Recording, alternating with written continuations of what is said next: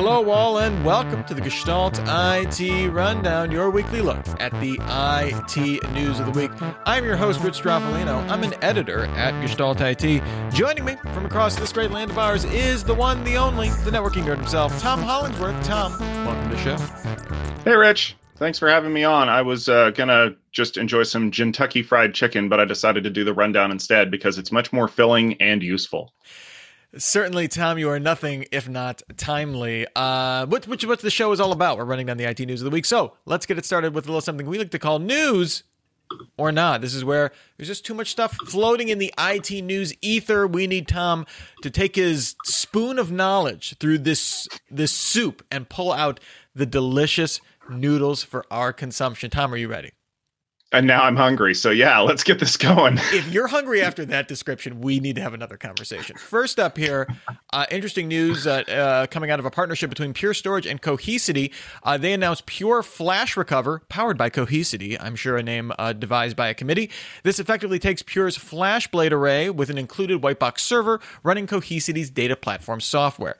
This is the first result of Pure being uh, a Cohesity technology partner and looks to be a replacement for Pure's FlashBlade based object object engine backup appliance, although Pure is very quick to point out that Flash Recover is not an appliance and has more general purpose potential and applications. Tom, news or not? I think this is news because Pure is always made really good hardware. Um, Purity is a good OS, but it's really dedicated to storing things. Cohesity has always made really good software. They just needed a place to install it. This seems like a very good melding of the two. And I'm kind of curious to see if this allows both Pure and Cohesity to position themselves better in the market to go after companies like Nutanix with a holistic offering. Yeah, and Cohesity has really kind of gotten out of the hey, we provide the boxes um, kind of business and really focus on on uh, the software side of it, which is where their strength has always been. Um, so this makes sense. Kind of this. Uh, this is kind of now a trend, I think, for uh, Pure Storage in terms of you know kind of being the high performance uh, storage provider to the stars. Um, so yeah. we will see if that continues. Uh, next up here, two years ago, Microsoft divided the Windows team with the core development going to the Cloud and AI team, aka Azure, and the front end team uh, now under Panos Panay. Microsoft is now moving the fundamentals and developer experience team back under Panay, so kind of subdividing that further from the Azure team. Windows Core Engineering will stay with Azure. Panay says his team will focus on growing the Surface business, among other things. We, of course, uh, just got a release date for the Surface Duo Android dual screen thing, my Bobby. But Tom, uh, uh, dividing Windows yet again, news or not here. I think it's news just because Microsoft is finally coming to realize that there are certain aspects of product development that have to kind of stick with other areas. Just you know, declaring by fiat that everything is going to move over here. If you never look at that decision again, you've made a mistake. At least, eh, okay, I'm a I'm a Nadella fanboy. I, I, I'm an, I'll admit it. Um, Ballmer would have never made this move. Gates might have, but this is him kind of eating a little crow and saying, I think this is better over here. And I think it's going to work out better in the long run because by having the best developers for that product area underneath the other group of developers, you're going to come out with more solid, usable products. I do wonder, um, you know, not to get too into the weeds on Microsoft, but, um, you know, uh, the you know, under Panay's leadership, they've come up with a number of ambitious, you know, uh, you know, kind of product solutions. I do wonder, you know, we we've seen some issues um, with you know uh, Windows updates rollout. We're seeing maybe not the best uh, potential reception for some new Surface hardware and stuff like that. I do wonder how much runway Panay has, but I think a vote of confidence certainly that they're moving stuff under back underneath them. I'm, I'm going to guess on a scale of failures, this is closer to iPod Hi-Fi than it is Galaxy Fold. Very true. Uh, very true. Uh, next up here, Parallels Desktop 16 launched on the Mac on Tuesday to run Windows, Linux, and macOS applications and virtual machines under macOS, now with full support for macOS Big Sur. Other new features include support for 3D in Metal apps when running on a Big Sur virtual machine on a Big Sur host, offering better printer sharing, and claims of twice the launch, uh, launching apps twice as fast uh, with improvements to DirectX performance uh, and some other Linux backend stuff. However, Parallels declined to say if Windows on upcoming Apple Silicon machines in Big Sur would be supported. Tom, within the entire context of that read, news or not? The first part is not news. It's a product update. And you always have to do product updates to support new software. The news to me is the fact that they're not willing to commit to doing virtualization on ARM. Because let's be fair, desktop virtualization is so ingrained into what Intel has done to accelerate it that ripping the guts out of those boxes is going to cause problems. I mean, they already broke the use of uh, VMware Workstation with the latest uh, Catalina update. So there's a lot that's going to have to be unpacked by that. I'm just I'm, I'm going to plant my flag here in the ground. If you are someone who relies on desktop virtualization for your job or any other thing, you're going to have to wait to upgrade your Mac. You're not going to be able to get one of the new ones when they're announced. Uh, you take care of that thing, baby it a little bit, because I'm not sure what the future holds. Next up here, Facebook open source a security focused Python static analysis tool called Pysa. This runs on code before it's compiled, hence the static part of it, looking for known patterns that can indicate a bug and flagging it for review. Facebook says the tool, which they've used internally for some time now, has detected 44% of all security bugs on Instagram's server side Python code, just kind of automatically. Designed to work on large code bases that might not be cohesive, uh, Instagram, for example, has been kind of patched together um, through various different incarnations of the company and the app. Uh, is also extensible f- to support plugins for other frameworks to support the scanning. Tom, open sourcing this tool, news or no? Okay, this is going to kind of sound snotty of me, but this should not ever be news. If you build a tool that's useful to the community, don't freaking hide it. Give it to the community, let them water it, let them grow it. You might get some return out of this down the road anybody who takes their proprietary tools and treats them like their collection of garbage pail kids needs to be slapped across the face. Let's let the community do what it will with what it has. And I, uh, based on uh, my research on this story, this was actually developed from another open source scanning tool. So I wonder how long they were using that, if they were using, you know, some open source code. I mean, I I don't want to get into the politics of when you commit something to a main branch versus open sourcing it versus spinning it out. So I'm not going to assert any foul play, um, but interesting nonetheless. It's uh, Facebook. Foul play can always be assumed. That's the formation of the Open Source Security Foundation, designed to help simplify the world of open source security by bringing projects and stakeholders together in a cohesive organization. Founding members include GitHub, Google, IBM, Intel, Microsoft, Red Hat, Uber, and VMware, so a bunch of nobodies, basically. Projects that the group will oversee include the Core Infrastructure Initiative, which was set up in response to Heartbleed, and the Open Source Security Coalition. Tom, news or not? Another foundation? Really? okay. So it's the Linux Foundation. So at least I think that's the Linux Foundation's thing. Linus builds the kernel, and the rest of the apparatus builds foundations with other companies to do stuff with it. Yeah. Um, there's potential here just because you have a bunch of signatories that are that are big but i think what's going to end up happening in the long run is this foundation will meet twice. Nobody will agree on anything. Companies involved with it will do their own separate thing. They won't contribute back and then we will see it die on the vine and 3 years from now we'll have another open source security foundation extreme or something. I don't know. Um, i hope this works. I always hope this works but i've worked in it too long to be anything other than a pessimist also, I just realized GitHub and Microsoft are the same entity, so they should just have been signed once. Seems a little counterintuitive. My prediction is that we'll see like two of two or three of these companies. Like VMware is going to work with everybody on everything, right? It's in their interest to do so. So I could see maybe not this necessarily having the effect that the Linux Foundation thinks it has, but uh, I think getting people, given how dependent open source now is on giant companies making contributions to projects, um, uh, it's it's better to have these people talking, even if it doesn't really lead too much, than not. I suppose. And finally, here on News or Not, Google India announced the launch of something interesting. It's called People Cards, a virtual visiting card, is how they're phrasing it. I think that's a thing in India, where you can highlight your existing website or social profiles and other information about yourself that will surface in search.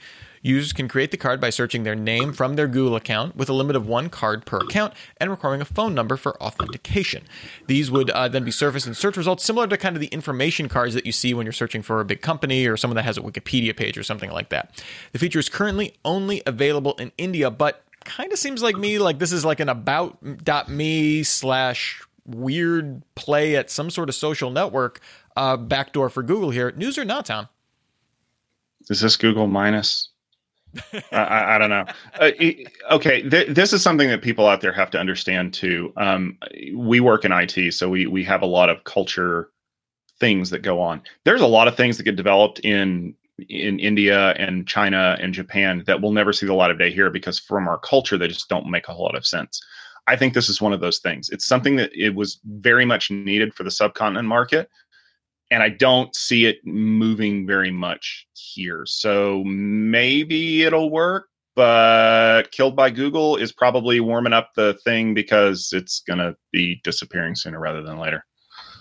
I, I do think it's interesting of opening up that cards, you know, that information card area in search which does get a ton you know one it's it's a validity thing right if you can find a way so that when someone searches your name uh, you have the validity of having that card um, kind of appear. I do think that is that could you know theoretically be a benefit to some people. However, I mean, I just like on the like the most surface level thing. It's like there are mul- people with multiple names, so like I don't even know how you begin to not make that a complete mess. Um, and uh, I mean, the good thing is they're not scraping people's information and like publishing it and telling them to opt out if they don't like it. Like it's all opt in. Google seems like they're doing this in a way that's the least amount of creepy. Uh, we will see if it ever expands beyond India. To your point, Tom. Uh, first up here for our main discussion, uh, security researcher Troy Hunt announced that he plans to open source the code base for the Have I Been Pwned Hack Credentials repository. Hunt says that he's consulted with the open source uh, with open source experts and plans to open source the code gradually with no set timetable for completion. Uh, essentially, just saying, "Hey, we're beginning this process." Data from security breaches will not be included in this transition due to legal concerns. Effectively, it's his his attorney like he has this great quote from his attorneys he's like i paid a ton of money for this one sentence thing that says don't do this. In june 2019 mm-hmm. hunt uh, announced that he actually planned to sell have i been pwned but after negotiations with an exclusive party broke down announced that in march he planned to keep the repository independent. Uh, tom i know we talked about it uh, when that uh, the idea of that sale was announced last year. Um, troy hunt actually published a really great blog post kind of outlining the the, the pains and, and travails of trying to go that route. Do we feel better that the code code base at least is going open source. And could this be a valuable tool for other uh, kind of repositories uh, along these lines? Maybe not for hack credentials, but uh, uh, you know, for kind of tracking something that affects a wider community. So I think it's a good thing, um, but this is one of those deals where just like a really random eBay listing for a fifty dollar iPhone, you have to read the details because people are like, "Oh, he's open sourcing. Have I been pwned?" No, he's open sourcing the platform. That's like open sourcing the wiki part of Wikipedia. the value is not in the wiki part. The value is in the information that you have. And so that's what it is. I applaud Troy for doing this for two reasons. One, you give him back to the community. It's always a win in my book. But two, you have a lot more eyeballs on your set now, checking for vulnerabilities, checking for bugs, checking for holes. You want to go down in history as the person who created the greatest database of being pwned in the world and then you get pwned, yeah, don't be that guy, Troy. Good call. I'm sorry that the lawyers bled you dry, but they are sharks. Um, this is going to pay off dividends in the long run. So I think that ultimately this is this is a good decision. I support it, and I look forward to the fruits of this. Yeah, and to Troy's point, a, lot of the legal concerns about the the back end data is that it did, res- you know, a lot of it came from. I mean, most of it came from criminal activity, right? So uh, the the act of of kind of uh, being a distributor of that does uh, cause some legal concerns, even if he is pointing to it with have I been pwned essentially. And his other point was that the information is also out there, so theoretically, you, once you have the open source code, you could rebuild it. And to your point, he's actually very frank that a lot of have I been pwned was kind of cobbled together and hacked together while he was waiting for flights or on airplanes and stuff like that. Mm-hmm. So a part of the open source process is cleaning up that code so it, he doesn't look like a like uh, he doesn't know what he's doing, which obviously he does. Um, but yeah, I, I think ultimately this can be a a a good thing. I don't. Uh, I mean, the idea of a, a central repository that's searchable and that you can send you notifications, like if it if you end up pinged on it, I don't know what other applications that necessarily has. But again, uh, to your point, more eyeballs are good, um, and it is a extremely valuable tool uh, for the wider, you know, for for not even the wider IT landscape, just for everyday users. So uh, good on Troy. Hope this frees up some more of your time, Troy. Mm-hmm. Uh, next up here, interesting uh, uh, a report published by Gartner on the uh, infrastructure as a service public cloud services market. which I think is redundant, but that's the name of it, uh, for 2019, uh, coming out extremely timely in August. They found that Amazon remained the number one in the market, surprise, surprise, with more revenue than the other top named competitors, including Microsoft, Alibaba, Google, and Tencent combined. Market share did decline slightly, down 3% compared to 2018, around 45% now in terms of revenue. Uh, what's interesting to me is, though, that this expands the traditional conversation around the public cloud, which traditionally is Amazon, Microsoft, Google, and expands into uh, the giant Chinese providers in that context and kind of seeing where they fit in terms of scale among the big three that we commonly talk about.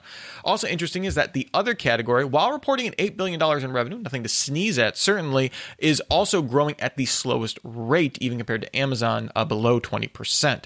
Going forward, Gartner plans to group uh, infrastructure as a service and platform as a service together into a single cloud infrastructure and platform services report, which in 2019 grew at a faster rate if you combine those two than just the IaaS market with Amazon, Microsoft, and Ali, uh, with Amazon, Microsoft, Alibaba, Tencent, and Oracle rounding out the top five there, Tom.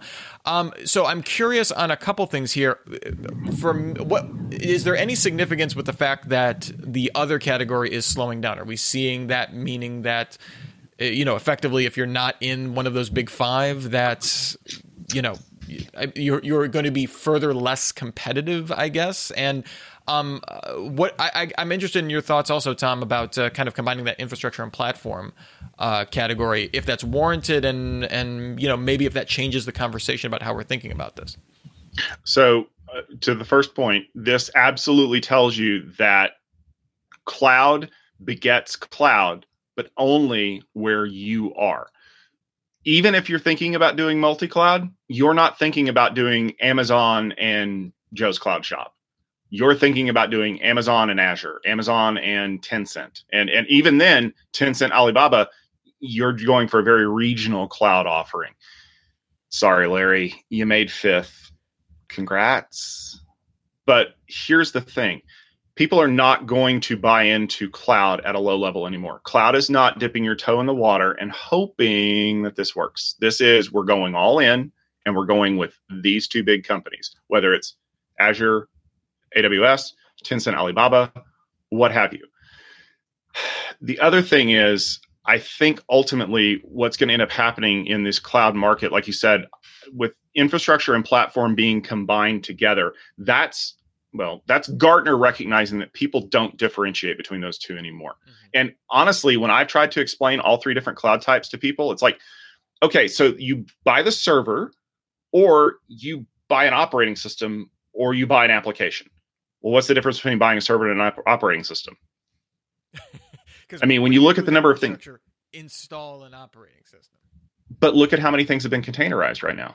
I mean, most people don't even give a crap about that. So I would honestly think that because of the drive that people have been doing to refactor applications to be used by containers, IaaS and PaaS are going to functionally be the same thing. And I don't know what we're going to call it, uh, PaaS pizza.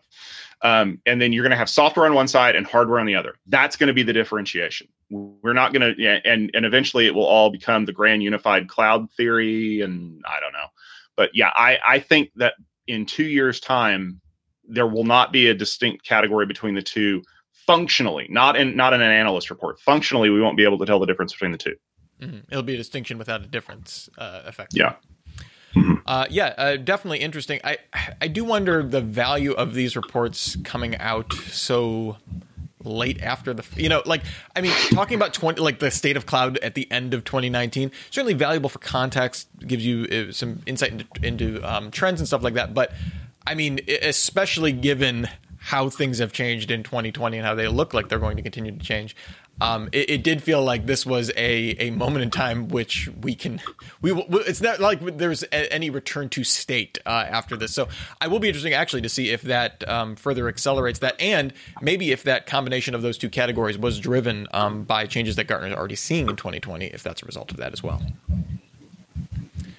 Next up here, Nutanix made another step into the cloud with the launch of Nutanix clusters on AWS, which almost sounds like a delicious treat. It takes a very VMware like approach to the problem, offering Nutanix hypervisor running on bare metal EC2 instances. The benefits would be that organizations with on prem Nutanix clusters could easily move workloads to the cloud without having to refactor, traditional kind of story there, and be able to use Nutanix Prism management tools across both on prem and cloud clusters. This would also provide access to AWS services like Files, Calm, and Era directly from Nutanix's interface, uh, which I think uh, perhaps a underreported benefit um, to this kind of arrangement. No word yet if uh, integration is coming to other clouds, given how long it took VMware to move beyond AWS uh, several years just to kind of round out the top three in the US at least. Uh, I can imagine Nutanix probably on a similar timetable if they have any intention at all. If this move, Tom, my question I guess to you is: Is this more evidence that the cloud is still in need of a lot of enterprise cl- class data services? We've seen similar plays from uh, everyone from Dell EMC to um, to NetApp to kind of doing this. Hey, we're going to do this over the top thing where we have this really great either operating system or set of data services or hypervisor in the case of Nutanix, and it we, we're less concerned about the box now. We want to sell you the service. Yeah. Uh, okay. We we've seen this with VMware. This to me is not as much an indictment of what cloud offers as much as it is enterprises really hate to give up on good ideas. there is no functional reason why you should run VMware or Nutanix in a cloud. Um, you know, it's it, it, it, every IT person in the world has done that. I'm going to take a new idea and run it in the old way, and because I know the old way works. And then you realize, well, you're throttling yourself, or you're not using the right constructs, or whatever. It's it's a step stepping stone. Um, eventually, they'll refactor it. Eventually, they'll do something. I, I, I, I, Nutanix has to do this. I mean, let's be fair. Th- th- this is like VMware offering Tanzu and all the other stuff. They have to have an offering in cloud, or nobody's going to buy it anymore. And they're hoping to hold on to that revenue for another quarter. Ultimately, though, I think that this is probably going to die out faster than VMware because once people start realizing they don't actually need to run Nutanix stuff in the cloud, they're going to drop it and walk away from it and just and run containers or something like that. So I hope that people pick this up, but I would not honestly shot, be shocked to see this fall off their price list within the next, I don't know, 18 months. I mean, so effectively, uh, for a lot of these, uh, uh, let's just say VMware and Nutanix specifically, and their kind of approaches to this kind of cloud on ramp, uh, shall we say that this is just effectively like a, a technical debt leasing program that uh, will come due at some point? Technical debt leasing program is going to be the new name of my cover band that's going to play at VMworld next year. Mark my uh, words. we will see. If not, um, I'll definitely be there for the Zoom call uh, for that. And finally, here, uh, it wouldn't be the Gestalt IT rundown with a little uh, acquisition news. LinkedIn uh, Tom, I know your favorite social network. It's all about business. Announced it's selling its presentation hosting service SlideShare to the publishing platform Scribd. I think that's how you pronounce it. I I need vowels, people. The acquisition will be effective September 24th, with Scribd getting SlideShare's 100 million users and archival content, along with obviously the tech stack. Um, turns out SlideShare is just amazingly popular. Tom, uh, this seems to confuse LinkedIn's messaging uh, yet again. Not, not a new story here, but just hear me out here. Earlier this year, we saw them trying to make a push or at least make it less confusing to use the platform for virtual events. Uh, while seemingly a uh, presentation platform, I would think would be useful if you're going to be hosting webinars or you know any kind of uh, virtual hosting there. Are they just selling off to Scribd because hey, this has a ton of value right now? Everyone's doing remote. We can rebuild something else, uh, and they can have this when it has the most value. And if you were counting on LinkedIn to help render your events, does this make it a weaker play, perhaps going forward? So, I think that LinkedIn ran into problems trying to integrate SlideShare into their platform and make it seamless. And they started asking around. Scribd. I, I'm I'm going to go with Scribd. I don't know why. I always have. Um, they said, "Hey, we need to add content because when you think of Scribd, that's what I think of is content repository. Why not add slides?" Also, you know, this is kind of like you know when Uber Eats bought uh, was it Postmates? It's like you need to buy your next biggest competitor and just kind of create like competition Voltron, um, because ultimately the more people that start thinking of Scribd to upload their content, the better. I mean, where else would you upload slides? Does this reduce the value of what LinkedIn offers? No. And here's why I would argue that. So I'm going to put my disclaimer hat on. I work for Tech Field Day. I do events for Tech Field Day. Do you know how many times I get asked to post the slides from a presentation from one of our presentations?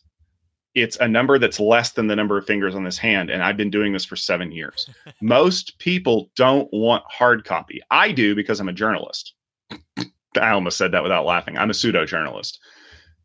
The value is in the video, the value is in the presentation the value is not in the deck unless you're taking screenshots of it or you're using it for reference material later. And even with reference material, you can probably pick it up online. Mm. This was VM or sorry, this was LinkedIn getting rid of a liability that they couldn't figure out how to integrate and trying to get some cash out of it. And if you think that this is something that doesn't happen, remember that VMware bought an email program many years ago and nobody could figure that one out. I mean, and the I guess the good thing about this from LinkedIn's perspective is, and and also provides some value, is that they don't lose any users as a result of this, mm-hmm. right? If you're a LinkedIn yeah. user, you just also, you know, you suddenly are a, a SlideShare user that happens to use LinkedIn or something like that, they're not losing any eyeballs necessarily as a part of this. And but that does provide a ton of value for Scribd. Uh, for them to just pick up uh, just a, a, ton of users. I didn't even think though uh, uh, that the archival, you know, I, I, kind of put that in there just as a footnote. Um, but yeah, that archival content really speaks to a lot of their strength uh, as a platform as well. So uh, we will see if uh, that keeps going forward and if via LinkedIn, I, I want to say VMware too, Tom. I don't know why. Uh, we'll see if LinkedIn can figure out a little bit more cohesive messaging around their event strategy going forward, and if if that really takes off as a platform. I don't see it, it is baffling to me that they, it took a pandemic for them to really seriously uh, uh, think about this, given that they're, you know, the the de facto hub, even if they seems like they don't like it sometimes, of being mm-hmm. biz, the business networking place. So um, we we will see if uh, if that plays out and uh, if we get any clarity on that going forward. One thing I do have clarity though on is that we are at the end of the Gestalt IT rundown for this week. Uh, Tom, where can people find more of your great stuff if they're so inclined? If you want to check me out, you can go over to gestaltit.com. I write a lot over there, both uh, event reviews and briefings. Uh, I actually have a new episode of Conversations coming out tomorrow. I'll give you a hint. You need to buy a WAN sized coffin because something might be declared dead. Uh, but I'll have a post accompanying that. And then, you know, there's going to be some more great content coming out and things like that. So um, stay tuned there. Excellent, excellent.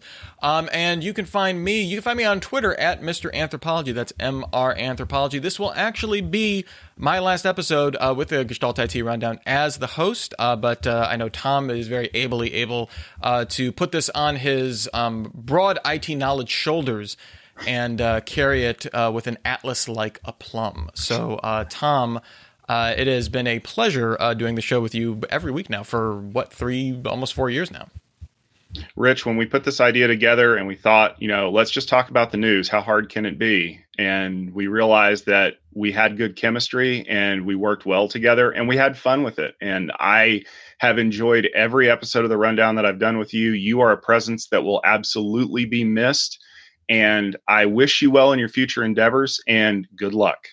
Well, thank you very much, Tom. And hey, if Qualcomm ever does buy Broadcom or vice versa, I will. I promise you, I will be I will be back to talk about that. You, you will be the first person I call. you can stop the IT Rundown. We'll be back next week at Wednesday at 12:30 p.m. Eastern Time. You can find it on YouTube streaming live or on later on Facebook, facebook.com slash Gestalt IT. If you're watching this later, be sure to like and subscribe to Gestalt IT YouTube channel. Uh, and until then, uh, remember everybody to have a super sparkly day.